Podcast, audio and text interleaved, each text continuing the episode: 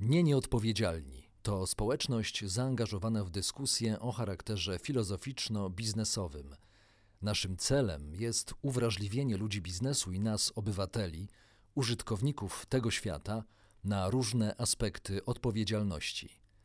Zapraszamy na spotkanie z kolejnym autorytetem, który pomaga zrozumieć i zmieniać siebie, a także rzeczywistość na lepsze.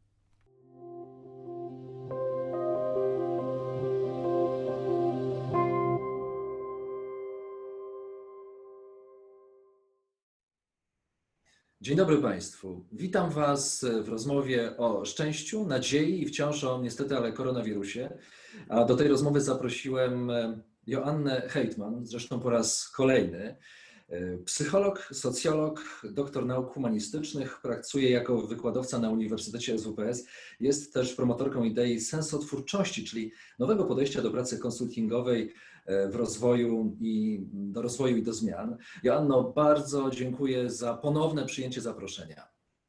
To ja dziękuję. Naprawdę bardzo mi jest miło, że mogę, mogę z Wami rozmawiać, mogę z Państwem rozmawiać. Jakie czynniki obecnie kształtują tę naszą koronawirusową rzeczywistość? To znaczy, czy my wciąż jesteśmy zmobilizowani, a jeśli tak, do to do czego? Albo odwrotnie, być może coś już nas demobilizuje do pozostawania w odosobnieniu. E, troszkę jesteśmy tak pomiędzy, czyli pomiędzy tą mobilizacją, która była powodowana przede wszystkim takim poczuciem zagrożenia, które przełożyło się na rozsądne, e, przynajmniej tak uważaliśmy, zachowanie, które miało przynieść określony skutek. E, tymczasem no, ten okres takich właśnie obostrzeń izolacyjnych się kończy. E, więc z jednej strony patrzymy z pewnym niepokojem i nadzieją w przyszłość.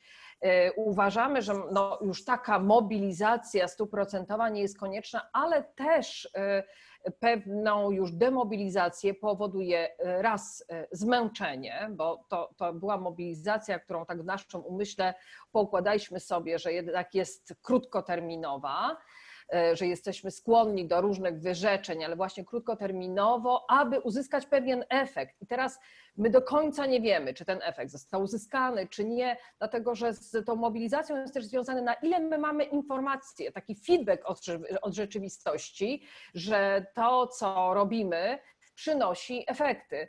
E, a tymczasem wydaje się, że e, trochę jest to niekonsekwentne, trochę niespójne i to też niestety powoduje oprócz niepokoju pewną demobilizację.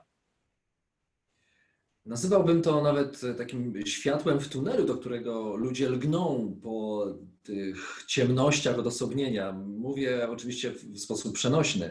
Natomiast czy to nie jest właśnie zbyt zwodnicze? Bo wydaje mi się, że ci, którzy mają jakoś dalej posuniętą refleksję niż tylko e, dotyczącą bieżącego dnia, bieżącej godziny sytuacji, mogą pomyśleć, że no właśnie, coś się dzieje, ale to chyba jeszcze nie jest to, to nie jest ten świat, do którego chcielibyśmy powrócić w pełni bezpieczni.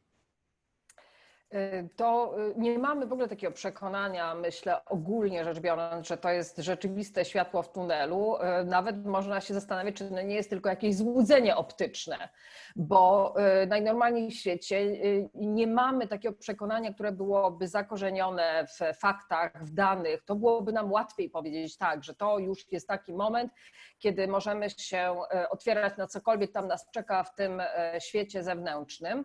E, tymczasem e, nie jest to zakorzenione w faktach na tyle, żebyśmy mogli dać temu nie tyle wiarę, co po prostu zaufać. A mm, e, prawda jest taka, że my mamy w sobie oczywiście bardzo dużo obaw związanych z tym wyjściem do zewnętrznego świata, z tym, jak ma wyglądać nasze życie teraz, nasza praca, nasze życie społeczne.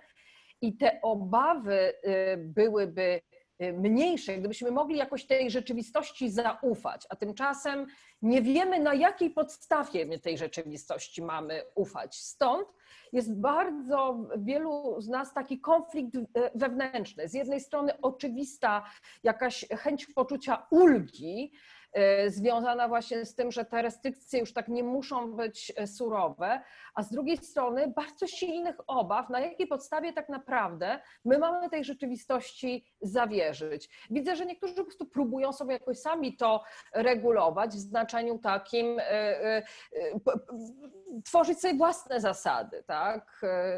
Co robię, czego nie robię, co naprawdę muszę, co chcę, z pewną ostrożnością.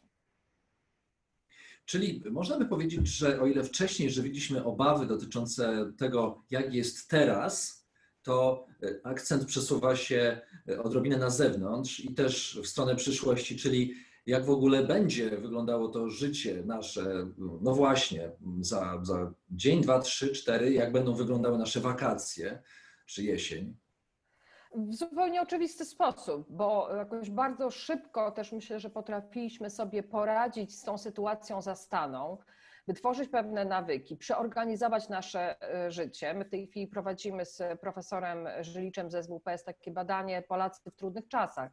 I rzeczywiście tam ogromny procent na, na pytanie, e, czy i dobrze sobie poradziłeś, poradziłaś z tą sytuacją, odpowiada, że tak, czyli taką codzienność zorganizowaliśmy sobie względnie szybko. E, natomiast i rzeczywiście takie skupienie na tu i teraz właśnie mobilizacyjne dominowało. Natomiast w tym momencie, kiedy wiemy, że ponownie nasza sytuacja się zmienia i teraz tak, nie jest ona taka, że wracamy jeden do jednego do tego, co było, to oczywiste. Nie jest już taka, jak w tym okresie mobilizacyjno-izolacyjnym, że go ta nazwę, to właściwie jaka ma być? Także ta niepewność nie musi wynikać z jakiegoś lęku, strachu, tylko z pewnej nieokreśloności tej, tej rzeczywistości. Czy to ma być jakaś hybryda na przykład tego, że ja pracuję w domu, a trochę pracuję w biurze? E, czy mam jednak zostać w, przy pracy domowej? Czy całkowicie już pogodzić się z myślą, że organizuję sobie teraz jakoś bezpiecznie tą pracę biurową? Podobnie z różnymi rzeczami, właśnie wspomniałeś, wakacje, czas wolny, spotkania z innymi osobami. No i nie ma na to jakiejś e, jednej dobrej wskazówki, o tyle, że ja wrócę do tego jeszcze. Mamy też niewystarczające zakotwiczenie w faktach i danych, które by nam podpowiadały, stały się takim przewodnikiem po nowej rzeczywistości. Skoro tutaj doświadczamy no, deficytu właśnie danych i też e, przewodników, czy też autorytetów, liderów e, takich z krwi i kości, e, no to człowiek radzi sobie chyba w sposób e, dostępny, czyli sposobami, które sam wytwarza. No i właśnie o to chciałbym Cię teraz podpytać. To znaczy, czy może nam pomagać taka zwykła nadzieja po prostu? Jeśli tak, to w ogóle czym jest nadzieja w psychologii? No właśnie, powiedziałeś, że zwykła nadzieja. Jest to pewnego rodzaju nie, niezwykła umiejętność człowieka z punktu widzenia e, psychologii. Broń Boże, nie jakaś hura optymistyczna naiwność, ale zdolność do wyobrażania sobie, że mm, e, rzeczywistość, w której funkcjonuję, jest dobra, to znaczy może się w niej wydarzyć coś dobrego, może mieć pozytywne właśnie mój, mój szereg różnych trudów i, i, wysiłków, może mieć pozytywne zakończenie. Nawet w takich sytuacjach, kiedy jeszcze rzeczywistość wcale tego nie popiera. Czyli jest to pewnego rodzaju rzeczywiście takie założenie, które robimy, ale jak się okazuje, ono jest niezwykle pomocne, ono jest niezwykle konstruktywne, czyli pomaga nam działać w trudnych sytuacjach. Kiedy pytaliśmy też w tym naszym badaniu prowadzonym przez profesor, razem z profesorem Żyliczem o to, czy ludzie odczuwają nadzieję, czy, czy są w stanie patrzeć z nadzieją w przyszłość, to proszę wyobraź sobie, że ponad 70% respondentów, to jest naprawdę bardzo dużo, odpowiedziało, że tak, tylko 10%, że nie, że tak, że, że patrzy z nadzieją e, w przyszłość.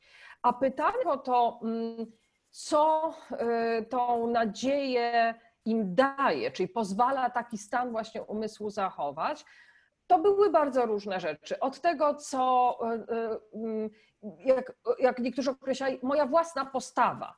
Bo tak to się też w psychologii określa, to jest po własne nastawienie nawet wtedy, kiedy nie jest karmione niczym z zewnątrz, a inni wskazywali na pewne sposoby działania, takie jak, jak określanie sobie jakichś, celów, ich realizację. Oczywiście mnóstwo ludzi zakorzenia tą nadzieję w innych osobach, w relacjach, w bliskich ale też w, w rodzinie, właśnie w takim i takim przekonaniu, że to minie, czyli że jest jeszcze jakaś inna rzeczywistość nie tak trudna, z którą sobie radzili. Więc y, tak, jest mnóstwo y, badań, które to pokazują, że y, to ogólne przekonanie, które właśnie w psychologii nazywamy nadzieją, pomaga nam funkcjonować stabilnie w trudnych czasach.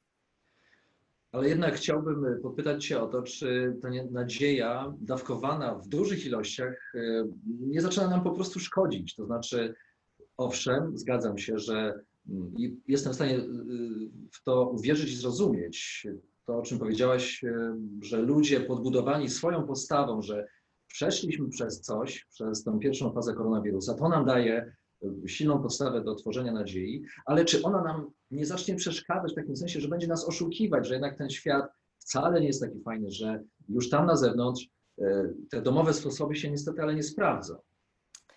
E, tak, znaczy to już wtedy właśnie przekracza to, co w psychologii się nazywa nadzieją, bo to już byłoby pewnego rodzaju iluzją, która nie pozwala sobie radzić z rzeczywistością. Dlatego, że nawet wtedy, kiedy tę nadzieję mamy, to to polega na tym, że my ją mamy w odniesieniu do przyszłości i jednocześnie mamy realistyczny ogląd wyzwań, trudności e, czy zagrożeń nawet tu i teraz. Inaczej byłoby to zupełnie dysfunkcjonalne. Więc to jest ten paradoks, który jest w tym, że ja mam takie nastawienie mówiące o tym, że e, to wszystko może się potoczyć dobrze, ale nie tak, że samo i nie tak, że przy ignorowaniu tego, z czym się teraz zmagam. E, całe siły jednak idą na to, że się zmagam, ale jest mi łatwiej się zmagać właśnie dlatego, że mam te nadzieje. Więc to jest taka kalkulacja naszego umysłu, która jest ostatecznie zdrowa. A teraz y, spróbuję mm, porozmawiać z Tobą o szczęściu, wyciągnąć y, z Twojej bogatej skarbnicy wiedzy i doświadczenia coś na temat szczęścia. Y, to, to zresztą chyba wcale się nie dziwi, skoro, skoro jesteśmy już tak blisko, bo od nadziei do szczęścia chyba, wydaje mi się, droga jest już krótka. Czy w takich czasach, jakie mamy teraz, które no, trochę wstrząsnęły naszym postrzeganiem w ogóle świata i też e, swojego miejsca w tym świecie. W ogóle można myśleć o szczęściu i w ten sposób e, niejako oswajać się z nową sytuacją. To nie jest wcale takie dziwne pytanie i o czym chciałabym powiedzieć, że to, czego doświadczyliśmy, czyli pewnej deprywacji naszych potrzeb, tak, różnych bardzo takich prostych, e, paradoksalnie u wielu osób też doprowadziło do takiej refleksji, co mi daje radość i co mi daje e, ogólne poczucie e, szczęścia. Że niekoniecznie to są rozliczne przyjemności, ale na przykład właśnie kontakt z bliskimi, uzyskiwanie pomocy, dawanie pomocy, angażowanie się w coś, co ma głęboki sens, bo e, też pytaliśmy naszych respondentów o, o, o różne akcje pomocowe, które podejmowali i wielu z nich się w to angażowało. Jest taka koncepcja szczęścia, która mówi, że ono nie polega tylko na doznawaniu przyjemności, czyli ten element taki hedonistyczny, on jest bardzo krótkotrwały.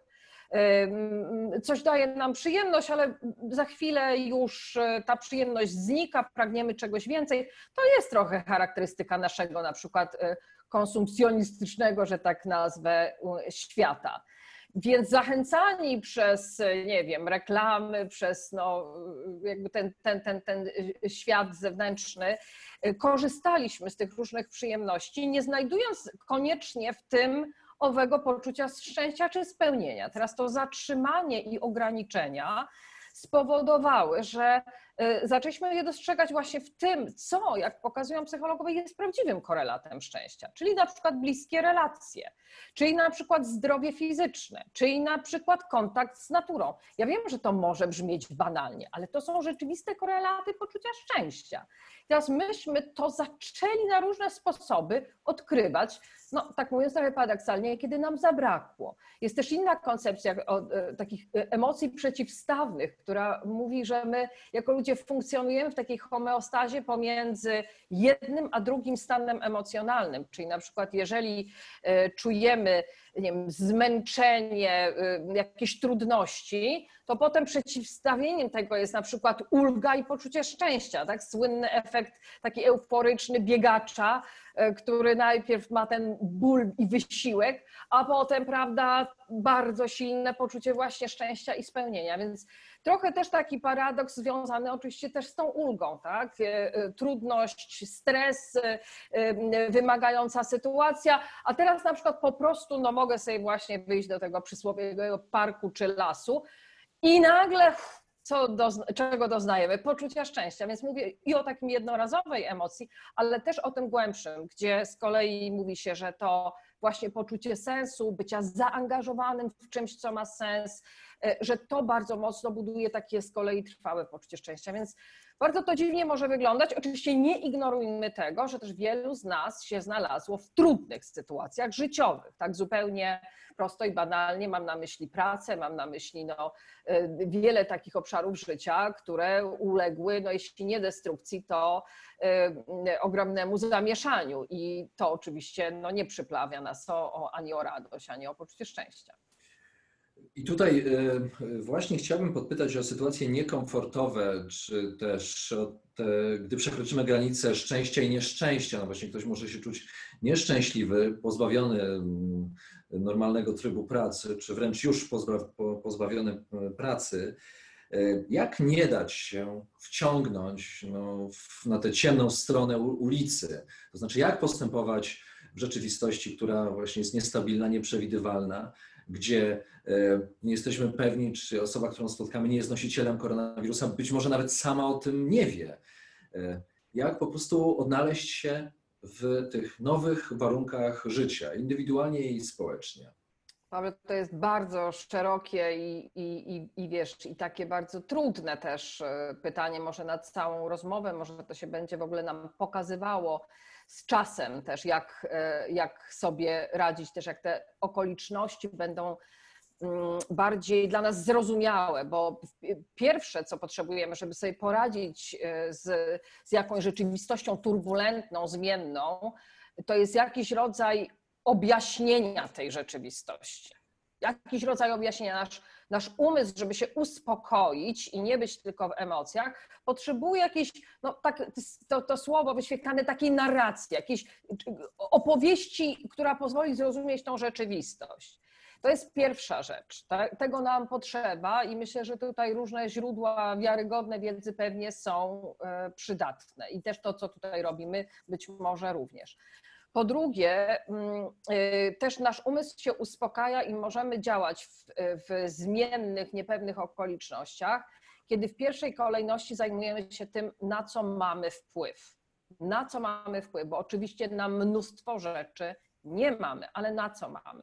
Właśnie na to, e, jak e, bezpiecznie my się zachowujemy, o jakie reguły my dbamy, co wybieramy, w sensie, gdzie się udajemy, gdzie rezygnujemy z tego, że się udajemy. Mm, skupianie się na tym, na co ja mam wpływ, bo, bo, bo reszta jest poza mną. Więc to są chyba takie małe też kroki. Ja nie ukrywam, że wielu też moich klientów odczuwa po prostu autentyczne, no takie napady prawie lęku panicznego w momencie, kiedy ma powrócić do y, nie wiem, pociągu czy, czy tramwaju, w którym y, bardzo już dawno nie, nie, nie podróżował, a kojarzy się to ewidentnie właśnie z zagrożeniem. Więc to też będą takie małe próby oswajania tego niepokoju Czasem po prostu, no naprawdę, małymi krokami. No, wychodzę do sklepu, potem jadę tramwajem i, i, i, i tak dalej, tak, a potem wracam na przykład do biura i powoli to oswajam, ale cały czas koncentrując się na tej własnej ostrożności, na własnym bezpieczeństwie.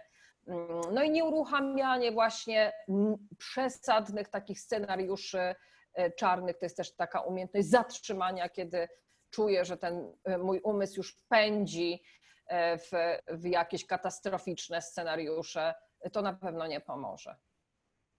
Zastanawiam się nad tym, co powiedziałaś, i to przyznam szczerze, że przemawia do mnie to bardzo. To e, skupienie się nad tym, co rzeczywiście mogę, co jest w zasięgu mojej woli, mojego działania, czyli de facto takie, taka mm, refleksja na temat siebie i swojego miejsca w świecie.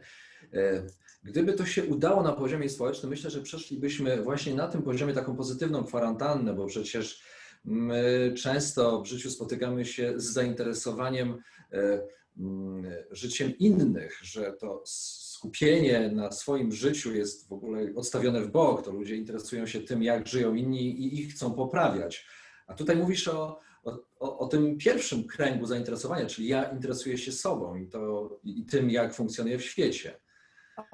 Nas bardzo zaskoczyło też podczas tych, tych badań, jak Polacy sobie radzą w trudnych czasach, to, y, że było bardzo dużo odpowiedzi pozytywnych na pytanie, czy, y, y, czego się, czy czegoś się nauczyłeś podczas tej, tego, tego okresu izolacji, Y, czy, czy wyniosłeś z tego jakąś wartość? I okazuje się, że naprawdę dla bardzo wielu osób właśnie to skierowanie się ku sobie, ale nie egotyczne, nie egoistyczne, nie narcystyczne, tylko bardziej refleksyjne i bardziej takie mm, spotkanie się ze sobą w trudności, w smutku, w lęku, w niepokoju, y, dało ludziom w wielu obszarach życia pewną klarowność co do wiem, tego, co potrzebuję, a czego, z czego mogę zrezygnować, co jest dla mnie naprawdę ważne, jak wyglądają moje relacje.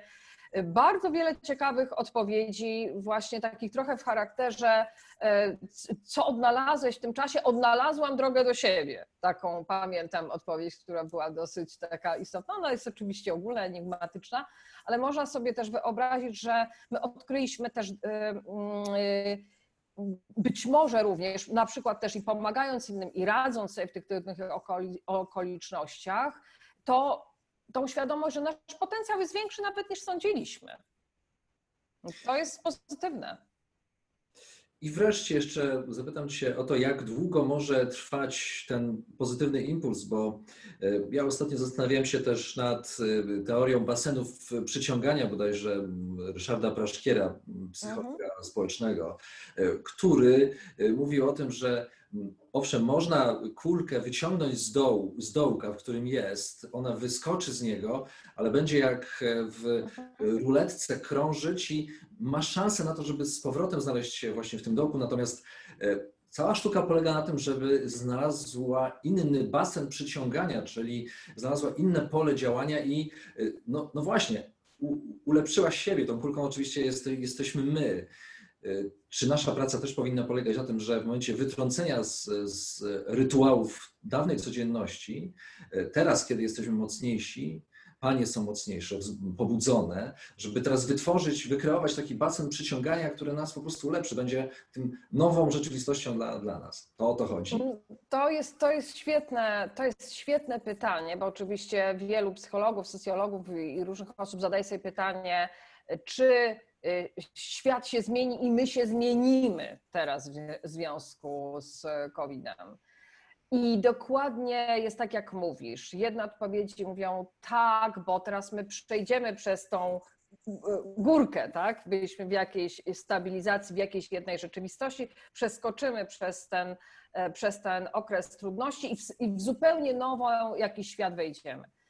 Ale druga odpowiedź jest nie, dlatego że gdzie jest ten basen przyciągania, ten atraktor? Gdzie on się znajdzie? Być może właśnie po takich dużych wahaniach, że, że odnaleźliśmy nowe nawyki, nowe myślenie, no, nowych siebie, no po prostu najsilniejszym atraktorem było to, co będzie to, co było. Tak, będzie znowu pewien bieg, będzie znowu pewna rywalizacja, będzie znowu e, pewnego rodzaju no, skupienie się na, na, na, na braniu, na e, konsumowaniu, ponieważ, ponieważ to będzie mm, e, podbijane zewnętrznie. To będzie w naszej, znowu będzie w naszej przestrzeni i, i, i wtedy tak się stanie, że się nic nie stanie. Więc pytanie, co by mogło być tym nowym atraktorem, dlatego że tutaj musiałoby się chyba dużo zmienić w przestrzeni politycznej, e, w przestrzeni społecznej, e, no ogólnie rzecz biorąc biznesowej, w przestrzeni naszej, naszej pracy i, i, i, i zarządzania tą, tą pracą. Więc jeśli w tych miejscach powstałyby te nowe atraktory, to my jesteśmy gotowi. I jeszcze zapytam Cię tylko i wyłącznie o to, jaką nową przyjemność odkryłaś dla siebie w ciągu czasu, kiedy się nie widzieliśmy i nie słyszeliśmy. Naprawdę chcesz wiedzieć? Tak, bardzo proszę. Słuchaj, kupiłam sobie hulajnogę. Pierwszą w życiu dla dorosłych. W takim razie e, obiecaj mi proszę, że przy naszym kolejnym spotkaniu e, pokażesz nam co najmniej rączkę tej hulajnogi, która, która będzie oparta o biurko, przy którym mieliśmy przyjemność gościć Cię. I chciałem w ten sposób podziękować bardzo za dzisiejsze spotkanie. Życzmy sobie spotkań i takich, ale może też już ich, też i tych e, bezpośrednich twarzą w twarz, nie tylko monitora komputera. Dziękuję pięknie.